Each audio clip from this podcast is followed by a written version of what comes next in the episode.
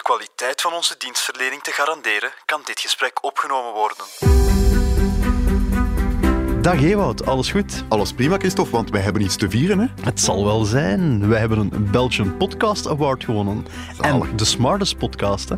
Ja. Dat beeldje heeft hier een week op mijn kast kunnen staan. Komende week is dat nu, Christophe. Ah, heb jij eigenlijk wel een kast, na al uw tweedehands avonturen? ik heb een kast, ja. Ik heb er zelfs twee. Ah ja. Ja. Dus zijn wel voor 70% leeg ongeveer. Ja, maar ik had niet anders verwacht. Ja. Zeg, zo'n beeldje, hoeveel zou dat eigenlijk opbrengen op tweedehands? Begint niet, hè. Bert, start de intro. Vanuit de kelders van het Nieuwsblad zijn dit de Vrolijke Vrekken. Met €1 is alles duurder geworden. De banken, dat zijn dieven. Wanneer wordt ons loon gestort? Meneer, uw kortingsbon is net vervallen. Zeg dat moet niet op factuur zijn. We regelen dat. Saldo ontoereikend. Ewout, de mensen zijn het beu om te veel te betalen. Alwel, Christophe, wij gaan daar iets aan doen.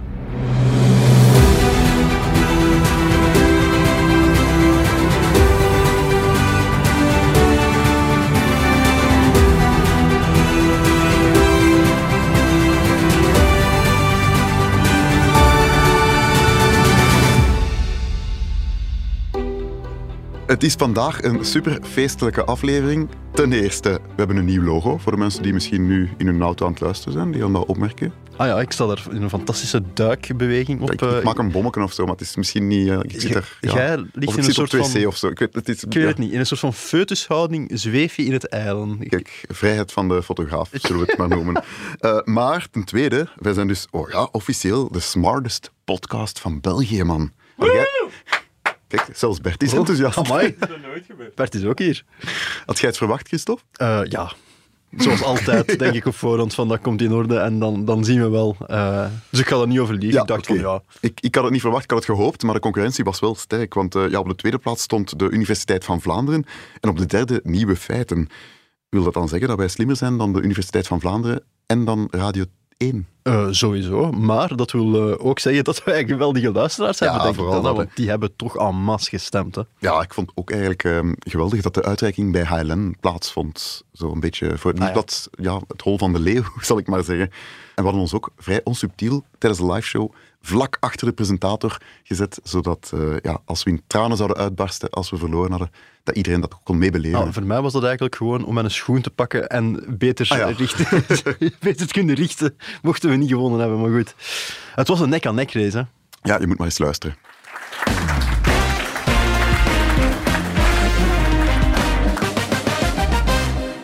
Het is ook een nek-aan-nek race geweest? Ja, toch wel. Uiteindelijk hebben we toch wel de drie topgenomineerden echt een gevecht geleverd om bovenaan te geraken. En dat kan je letterlijk noemen, want tussen nummer 1 en nummer 2 zaten er amper 6 stemmen verschil. Amper 6 stemmen verschil, Christophe. 6? Dus dat wil zeggen, als jij je twee enige vrienden en je mama en je papa en wie was het nog? Mezelf, ja, dan zijn we het ongeveer. Ja, dan hadden we het niet. Nee. Maar dus vandaag vieren we dus geweldige luisteraars. Ja, en nog iets, ten derde, want we bestaan vandaag 1 jaar.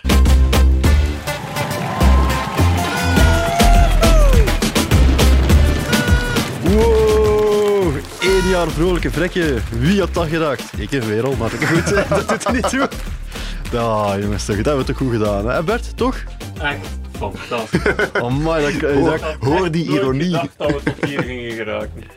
Oh. Maar ik weet het nog, dat al een jaar duurt. Ja, maar iets meer dan een jaar geleden, Christophe, hebben wij ons hier ergens in een kleine vergaderzaal verschalkt, verdekt opgesteld en dan hebben we daar een pilootaflevering gedraaid van Vrolijke Vrekken. Dat ging toen ook over het ziekenfonds, wat uiteindelijk ook ons allereerste thema is geworden. Ja. En we hebben dat dan snel gemonteerd. En nu zijn we hier, hè, 33 afleveringen later, inclusief een kleine week zonder in Turkije. En ook wel wat gevloek van Bert hier, maar ja. Ik kon al alleen de mooie dingen. En ja, mooie dingen. Onze bezoekjes aan de tafel van Gert Verhulst bijvoorbeeld. En onze wekelijkse rubriek bij Nostalgie. En vandaag ook onze speciale verjaardagsuitzending op Radio Nostalgie. Fantastisch gewoon. Heb jij zo een favoriet moment uit 1 jaar Vrolijke Vrekken? Eén favoriet moment. Ik heb er meerdere. Zo, dat ik elke maand een factuur mag sturen.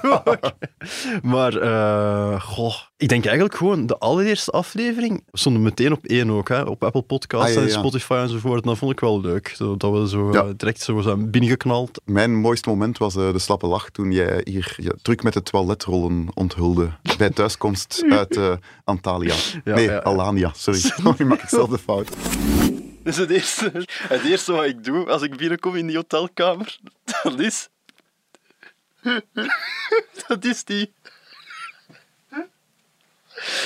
die wc-rollen. Dat is die wc-rollen eraf pakken. En twee lege wc-rolletjes erop zetten. Zodat als de housekeeper de volgende dag binnenkomt, dat hij zoiets van, kijk, die mens die heeft een wc-papier echt opgebruikt. 14 rollen had hij toen mee? Ik denk het wel, 14 rollen. Dit wordt zo'n gemakkelijke goedkope aflevering zoals bij Friends, waar dat ze gewoon alle... Bert, wat is jouw favoriete fragment uit 1 jaar Vrolijke Vrekken? Het moment dat Pascal jullie buiten smijt eigenlijk, dat was echt goed. U weet het, de zomer is voor ons kei belangrijk. De zomerreeksen komen eraan. We zetten onze beste mensen erop in. Dus we zouden graag hebben...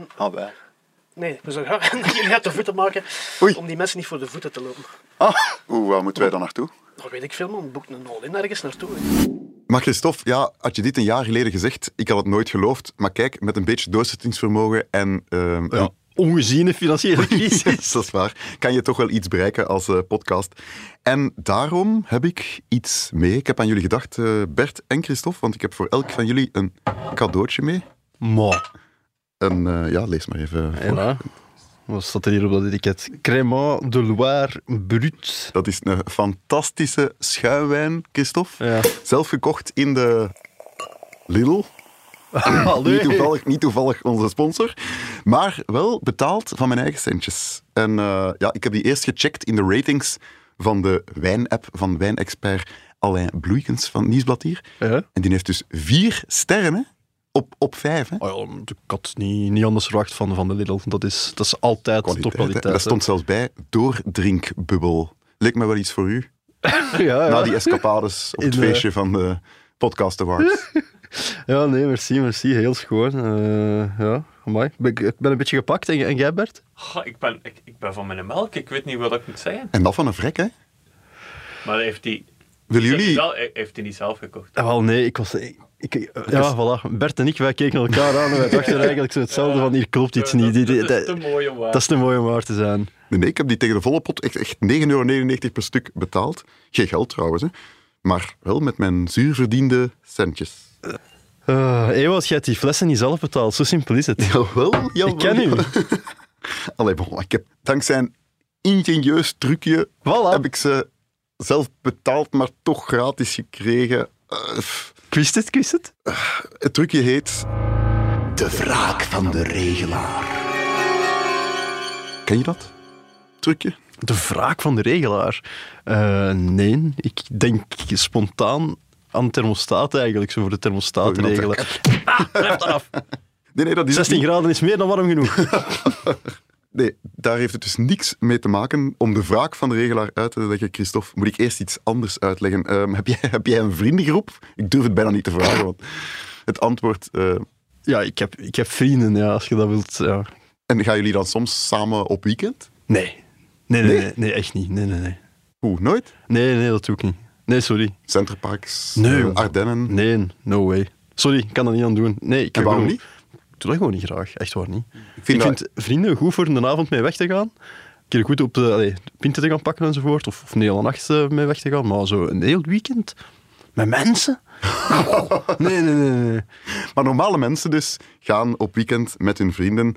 En dan is er iets dat altijd terugkeert. Ik heb dat al gemerkt, ook als ik aan andere mensen vraag hoe dat bij hen zit. Er is vaak één persoon uit die vriendengroep die alles moet regelen. Die de tickets moet boeken als je met vliegtuig gaat, de vliegtickets boeken. Die het hotel of het huisje of het appartement vastlegt. Die dan met Payconic achteraf moet gaan smeken van allee, betaal mij terug alstublieft, maanden en maanden later. Er is altijd één iemand de dupe. En in mijn vriendengroep van mijn studievrienden ben ik dat, Christophe. Aha, jij bent dus de regelaar en jij zint op wraak. En op de een of andere manier heeft dat iets te maken met die... schoolhuis zeg je trouwens, met die heerlijke schuim van de wil. Ja, ik weet niet hoe dat komt. Ik denk dat het probleem bij mijn tolerantiegrens ligt, die iets lager ligt dan die van mijn vrienden. Ik ben benieuwd hoe het met mijn alcoholtolerantie zelfs gaat zitten, want hij drinkt wel lekker weg, moet ik zeggen. Ja, een doordrinkwijntje. Maar ja, mijn grens ligt gewoon lager dan die van mijn vrienden. En ja, je weet ook... Ik hou van administratie. Ik wil dat alles op orde is. Ja, ik ook. Ik wil rust in mijn hoofd. Dus als wij dan zo 3 weken voor vertrek nog altijd geen huisje of geen hotel hebben, dan begint dat te knagen. Ja, en dan, dat ze dat een keer zelf doen, hè? Ja, maar ja... Ze doen het dan niet zelf, hè? Want ze denken, Ewout gaat dat toch maar doen. Dan denk ik van, dan gaat het niet door. En dan heb ik ook mijn goesting. Want maar die weekends zijn altijd wel leuk, hè? Dus het komt erop neer. Allee, een paar weken tevoren ben ik altijd een eerste die bezwijkt. Gewoon onder de druk van wat als er straks geen huisje meer vrij is of wat als de beste locaties ingenomen zijn. En uiteindelijk is het een Ewout die alles regelt. En altijd regelt, neem ik aan. Want je doet dat één keer, je doet dat 2 keer en dan ineens wordt dat een constante van een huisje, maakt niet uit, desnoods tot een dag voor vertrek. De Ewout boekt dat wel. Ewout hebben al een huisje? Ja, oké, laat maar weten hoeveel dat is. Ja, dat is herkenbaar wel. Allee, niet voor mezelf, maar ik denk wel dat zoveel luisteraars nu in een vriendengroep aan het denken zijn van... ja. Ik ben de regelaar, of de Rudy is de regelaar. Rudy, is dat niet de naam van uw vader? Maar dat was gewoon de naam van die man. Alles regelt ook.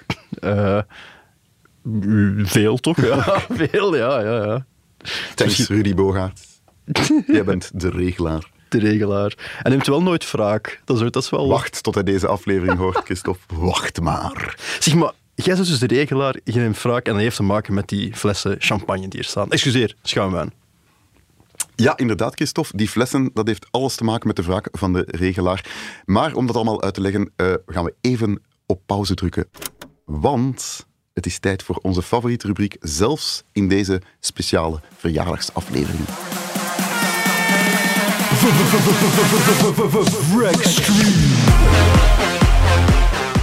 Ik heb een geweldig leuk mailtje gekregen van Daniel.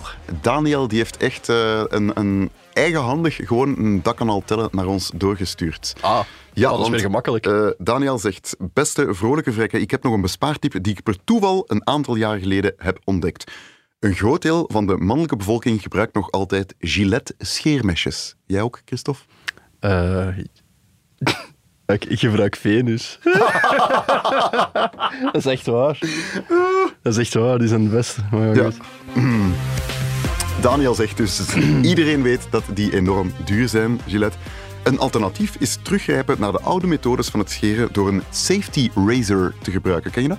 Wat? Nee, ik was... Safety razor. Ik heb het ook moeten googlen. Dat is eigenlijk zo'n een ouderwets scheerapparaatje waar je gewoon 1 mesje in moet steken. Ja. Van de barbiers van vroeger. Ja.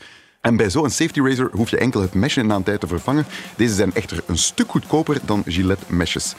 Zo'n safety razor scheert ook veel beter dan je in eerste instantie zou denken. En dan, echt waar, Christophe, ik heb het hier even tussen geplakt.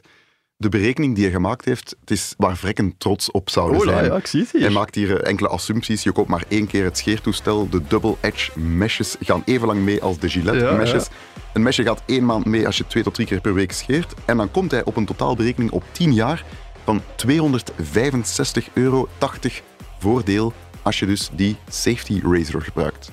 Nog veel, gewoon te switchen van scheersysteem? Dat zal wel zijn, €265. Dus eigenlijk... Als ik nog even een flauwe woordspeling hier mag ingooien. Als je met Gillette scheert, ben je eigenlijk geschoren. Ja, als je met Venus scheert ook, Christophe. Maar op een andere manier.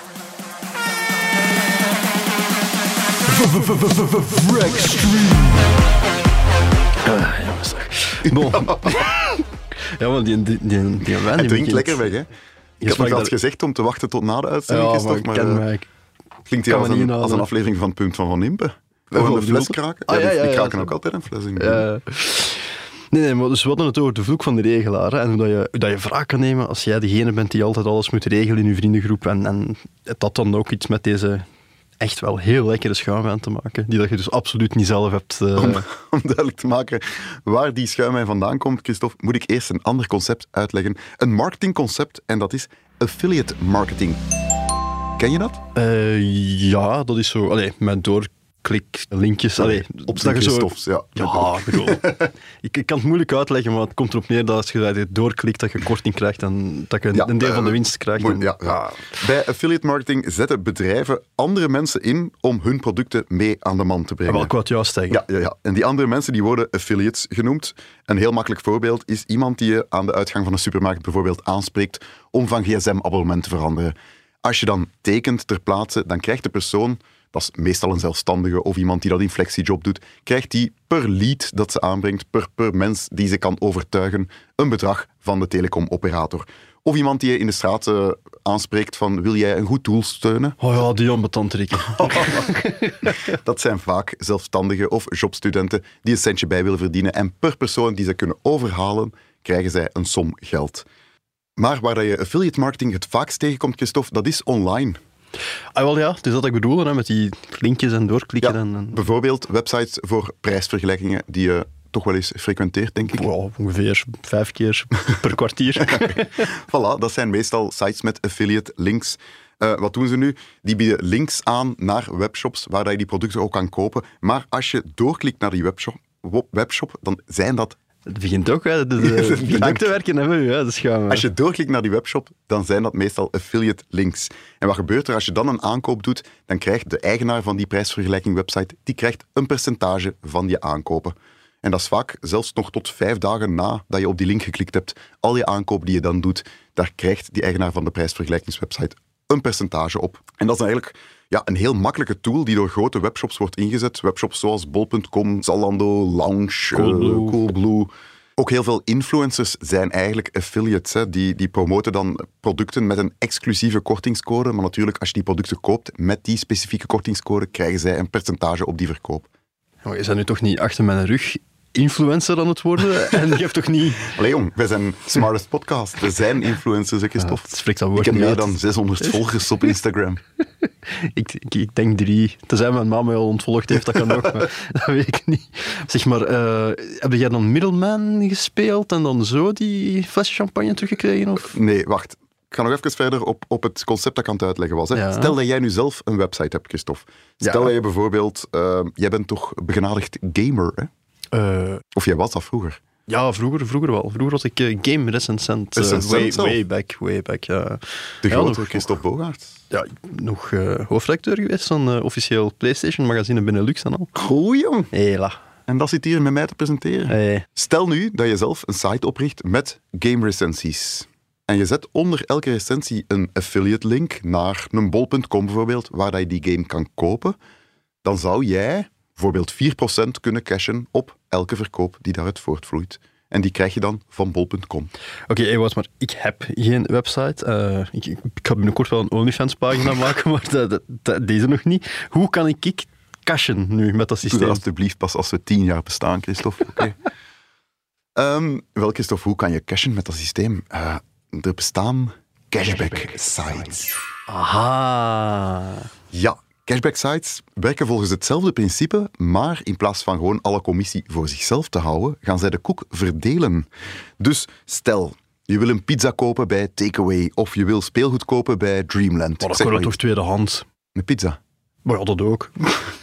Maar in plaats van rechtstreeks naar Takeaway.com te gaan of naar Dreamland.be, ga je eerst naar een cashback site. Dan klik je door naar dezelfde webshop, Takeaway of Dreamland. Mm-hmm. En op dat moment worden je verkopen geregistreerd. Dus de site houdt bij, je hebt een verkoop gedaan op Dreamland van zoveel euro. Als je die aankoop volledig voltooid hebt, krijg je gewoon in je account van de cashback site een percentage van je aankopen terugbetaald. Dat kan van 1% gaan tot 4%, tot soms zelfs meer dan 10%. Dat je gewoon terugkrijgt in geld. En zonder dat je er eigenlijk echt iets voor moet doen, hè, buiten dan gewoon één siteje meer bezoeken en daar op dat linkje klikken, that's it. Hè. Want voor de rest, je volgt klak dezelfde aankoopprocedure. Exact. En de rest gebeurt automatisch eigenlijk. Hè.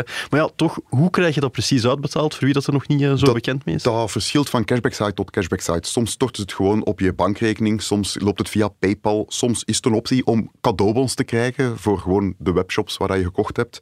Het beste van al, dat geldt voor alle soorten aankopen, waaronder bijvoorbeeld ook reisjes bij Booking.com. Oh, nee. Weet je nog, Christophe, toen ik eens een grote reis moest boeken voor... Turkije, zo Alanya. Ja, en je had achter mijn rug dan nog op zitten kastje waarschijnlijk. Achter je rug? Ik was door degene die dat alles moest regelen. Wat is dat hier? Achter mijn rug. Allee, kom, leg uit. Kom. Ja, nee, ik wil maar zeggen, die cashback-procenten op een takeaway pizza van €10, dat gaat u een paar eurocent opleveren. Maar van zodra dat je met grote bedragen begint te werken, bijvoorbeeld een reis die je voor je vrienden moet boeken, hè? Je bent de regelaar. Mag er dan maar collega's van, in plaats van vrienden. Daar kan je toch wel een aardig zakcentje mee verdienen. Wacht eens even. Het is een tijd geleden, maar als ik me niet vergis, kostte die reis zo'n €1200. Hè? Ja, zoiets. Ja. €1280 of zo. Hoeveel heb je daarvan teruggerecupereerd? Ik ben op zoek gegaan naar de beste deal op dat moment. Dat was dan de cashback-site ShopBuddies.be. En dan krijg je bij Booking.com gewoon 4% van het totaalbedrag 4%? Terug. Dus ik heb daar een dikke €50 teruggekregen op mijn rekening. Bovenop mijn onkostennota, hè, nota bene. Ongelooflijk. Zeg, daar heb je wel niks van gezegd toen ik u de eerste avond daar in die strandbar daar een pizza en een cocktail heb getrakteerd. Ja, Christophe, maar dat was een tweedehands pizza. Dat was echt niet... Allee, sorry. En die cocktail was niks vergeleken met deze... Lidl schuimwijn. Dat is echt goede wijn. Hè. Echt in de Lidl is toch echt alles goed. Hè? Een ander voorbeeld, Christophe. Bij mijn ziekenfondsen krijg ik elk jaar €50 terugbetaald aan lenzen of brillen. Je weet, ik draag altijd een bril, maar nu heb ik lenzen aan. Want ik koop altijd voor €50 daglenzen. En ik moet die dan opgebruiken, want dat vervalt. Maar ik koop die daglenzen van €50 via een cashback-link. Dus ik krijg niet alleen die €50 terug, maar ik cash daar nog eens 12% op. Dus eigenlijk maak ik winst. Ik zou zot zijn om het niet te kopen. Jij koopt gewoon lenzen voor €5. For the sake of the cashback. Exact. Ewout. Het is goed, maar het klinkt weer als een grijze zoon. Hè? Het is dat de wijn zo goed smaakt. Want jongens toch. Ja. Maar, jong, wacht eens, Ewout. Hoeveel kost dat per fles? Wacht, want ik ben hier al aan het waggel. Dat kost €9,99, ja, €10 per fles. Het is geen geld, hè? Nee, dat va wel. Ik heb 2 flessen gekocht. Voor mezelf ook nog eentje, hè? Ja, 3, ja. Maar €50, dan heb je nog €20 over. Hij heeft gelijk, hè? Ja. Ja, maar dat is... Mannekes, is dat scherper dan niet? Dat is gelijk bij het voetbal, dat zijn makelaarslonen. Dat is, ja, ik heb geregeld. Christophe, jij mocht het ook boeken, hè, maar je hebt het niet gedaan. Ja, ik was met andere zaken bezig. Ja, de wraak van de regelaar. Hè? Ik moest toiletrollen in mijn valies steken en weet ik wel wat allemaal. Zeg, kan niet alles tegelijk, hè? De wraak van de regelaar. Oh, jongens toch. Zeg, en waar vind je die cashback-sites precies? Ja, er zijn er verschillende. Hè. ShopBuddies.be heb ik hier genoemd. Je hebt ook Quidco, dat is een Britse Ernie's-land. Dat is Belgisch, denk ik. Ik zal een lijstje onder onze aflevering zetten op nieuwsblad.be/vrolijke vrekken van de belangrijkste die ik gevonden heb. Klinkt wel louche, denk ik. En ik denk dat veel luisteraars zoiets gaan van, het klinkt wel louche. Zijn ze weer zo, ja, ShopBuddies zo. Wel, ik moet toegeven, ik vond dat ook louche klinken. En ik dacht ook van, kan dat nu, is dat nu een businessmodel? Want ja, er moet eigenlijk heel weinig overblijven voor de beheerder van die website, als ze bijna alles uitdelen. En dat was, de eerste keer dat ik dat gebruikt heb, was toen ik een trip aan de westkust van de VS aan het plannen was. En ik dacht van, ja, ik ga je gewoon al die hotels daar eens mee boeken. Ja, en ineens heb je 4-5% van je volledige reis terugverdiend. Dat sijpelde gewoon binnen op mijn rekening. Dus toen wist ik van, het werkt echt. En uiteindelijk, je geeft ook geen zotte privacygegevens prijs. Het is niet dat de mensen van de website, van de cashback-site, dat die jouw aankopen kennen. Die weten alleen, je hebt een transactie gedaan ten bedrage van zoveel euro. En wij gaan je daarvoor vergoeden. Ja, dus eigenlijk echt een doorgeefluik. Het is eigenlijk een no-brainer dat je dat doet. Want alle beetjes helpen. En zeker als je reis moet boeken voor je vrienden. Dat was toch... Voor je collega's. Ja, inderdaad. Ik ben blij dat je zelf kon doen. De wraak van de regelaar. Nozelaar. Bon. Wat gaat ons Karen daarvan zeggen? Ik was al langer overtuigd van cashback-sites, maar... Ja, ik zit met een moeilijk geval naast mij, dat weet je. Dus... Bert? Nee, ik bedoel thuis. Thuis. Ja. Dus ja, ik heb de kwestie ook even voorgelegd aan mijn kritische buurvrouw Karine. En die reageerde als volgt. Proficiat met jullie podcast, ouwe Wart. Hopelijk is dat ding scherp genoeg zodat Christophe mij niet meer moet lastigvallen als hij zijn flesopener verloren is. Wat die cashbacks betreft, mijn ex was daar niet voor te vinden, want hij moest lang op zijn geld wachten. Net zoals ik al lang op zijn geld aan het wachten ben. Einde citaat. Welke ex was dat, Christophe? Wie was de laatste? Wacht, dat was die garçon van Maasmechelen Village. Ah ja, maar ja, dat was ook al een outletmodel natuurlijk. Hè. Ja, dat gaat nooit lang mee. Ja. Nou, rek is erop uit. En ons Karen heeft wel, een punt, want ja, je moet vaak lang wachten op je geld. En daar is een reden voor. Want stel nu dat je in een kledingzaak, een online kledingzaak, een broek koopt, dan heb je altijd nog 30 tot 100 dagen dat je die gewoon kan terugsturen naar de kledingwinkel. Dus die cashback-site moet ook wachten tot die retourtermijn verstreken is. Anders zouden vrekken als jij en daar eventueel wel eens een lucratief handeltje van durven maken. Ik zou nooit. Die grijze zone zouden we nooit betreden. Maar dus het duurt wel lang, ook in geval van reisjes. Je moet wachten tot die reis effectief afgelopen is. En dan pas kan die cashback-site het geld krijgen van Booking.com. En dan pas kan de cashback-site het geld doorgeven aan jou. Dus er verstrijken wel wat maanden. Wanneer heb je eigenlijk dat geld gekregen? Gisteren of zo? Nee. Ik ben er al keilang aan hanteren, jongens. Ik heb al schuim weggekast thuis. Dat was een boeking van eind mei. En ik denk dat ik 3-4 maanden heb moeten wachten voordat ik het kreeg. Maar wel netjes uitbetaald op mijn bankrekening. En dan toch nog een onkostennota binnengebracht. Ja, maar een onkostennota, moet je binnenbrengen met de factuur of het bonnetje dat je hebt. En je factuur drink nog een beetje, het zal beter gaan. De factuur van Booking.com die blijft gelijk, daar verandert niks aan. Het is alleen van die externe partner, die ShopBuddies, dat ik wat geld heb kunnen recupereren. Maar ja, ik kan toch moeilijk bonnetjes gaan vervalsen, Christophe? Nee. Maar dat is nog een reden waarom dat... Ja, het is moeilijk om dat geld dat je terugkrijgt meteen onder je vrienden te verrekenen. Anders zou je kunnen zeggen van, kijk, betaalt iedereen via Payconic een beetje minder. Maar je weet op voorhand nooit exact hoeveel je gaat terugkrijgen. Dat gaat hem er nog uitlullen ook. Ik wist niet exact hoeveel dat het ging zijn. Ach, jongens toch. En je moet er 5-6 maanden op wachten soms. Dus ja, gebruik die vaagheid in je voordeel. Wacht gewoon geduldig op een verrassing van de cashback-site. En ja, zalig. Ik weet niet of we dat nog een jaar gaan volhouden, ze Bert. Oh. Ik heb het al opgegeven. Ik weet wel dat mijn vrienden die nu luisteren misschien volgende keer zelf een huisje gaan zoeken. En dat is ook al missie geslaagd. Ah, voilà. Oké dan. Gaan wij niet eens op weekend? Stop, we zitten over onze tijd, jongens.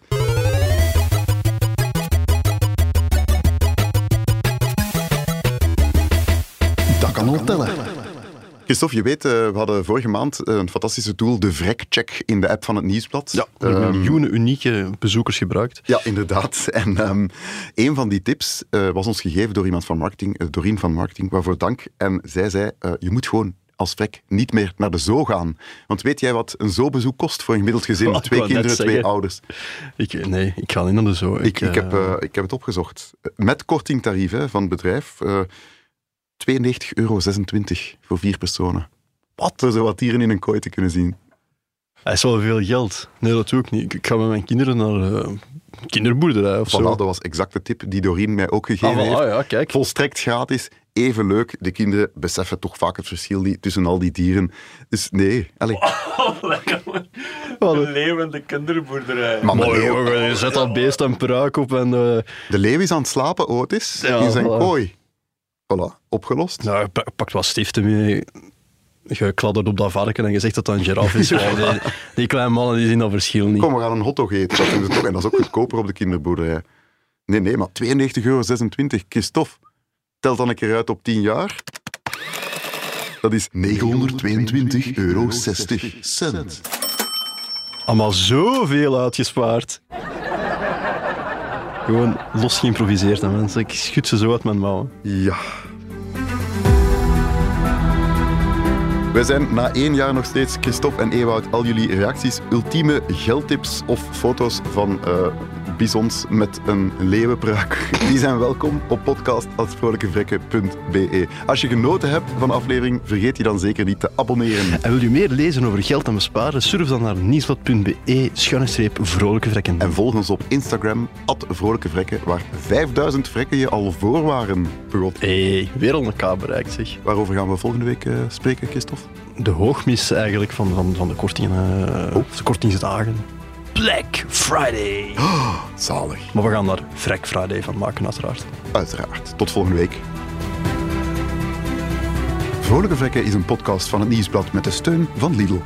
De stemmen die u hoorde zijn van Gert Verhulst en van mezelf, Ewout Huismans. De productie is in handen van Bert Heijvaart en de montage gebeurde door House of Media. De Vrolijke Vrekken zijn professionele onnozelaars. Je zou denken dat we na 1 jaar toch al wel in staat zouden zijn om eerlijk advies te geven, maar ons advies... Dat is een schouw aan, mensen. Nog eens, laten draaien, Bert. Iedereen mag het horen wat hier gebeurt. En dat is elke week, hè. De mensen weten dat niet meer. De Vrolijke Vrekken zijn professionele onnozelaars. Je zou denken dat we na 1 jaar toch al wel in staat zouden zijn om enig advies te geven, maar onze afdeling Legal is nogal gehecht aan de volgende zin. Gesprekken in deze podcast vormen geen juridisch of financieel advies. Ah, kom bij Lidl.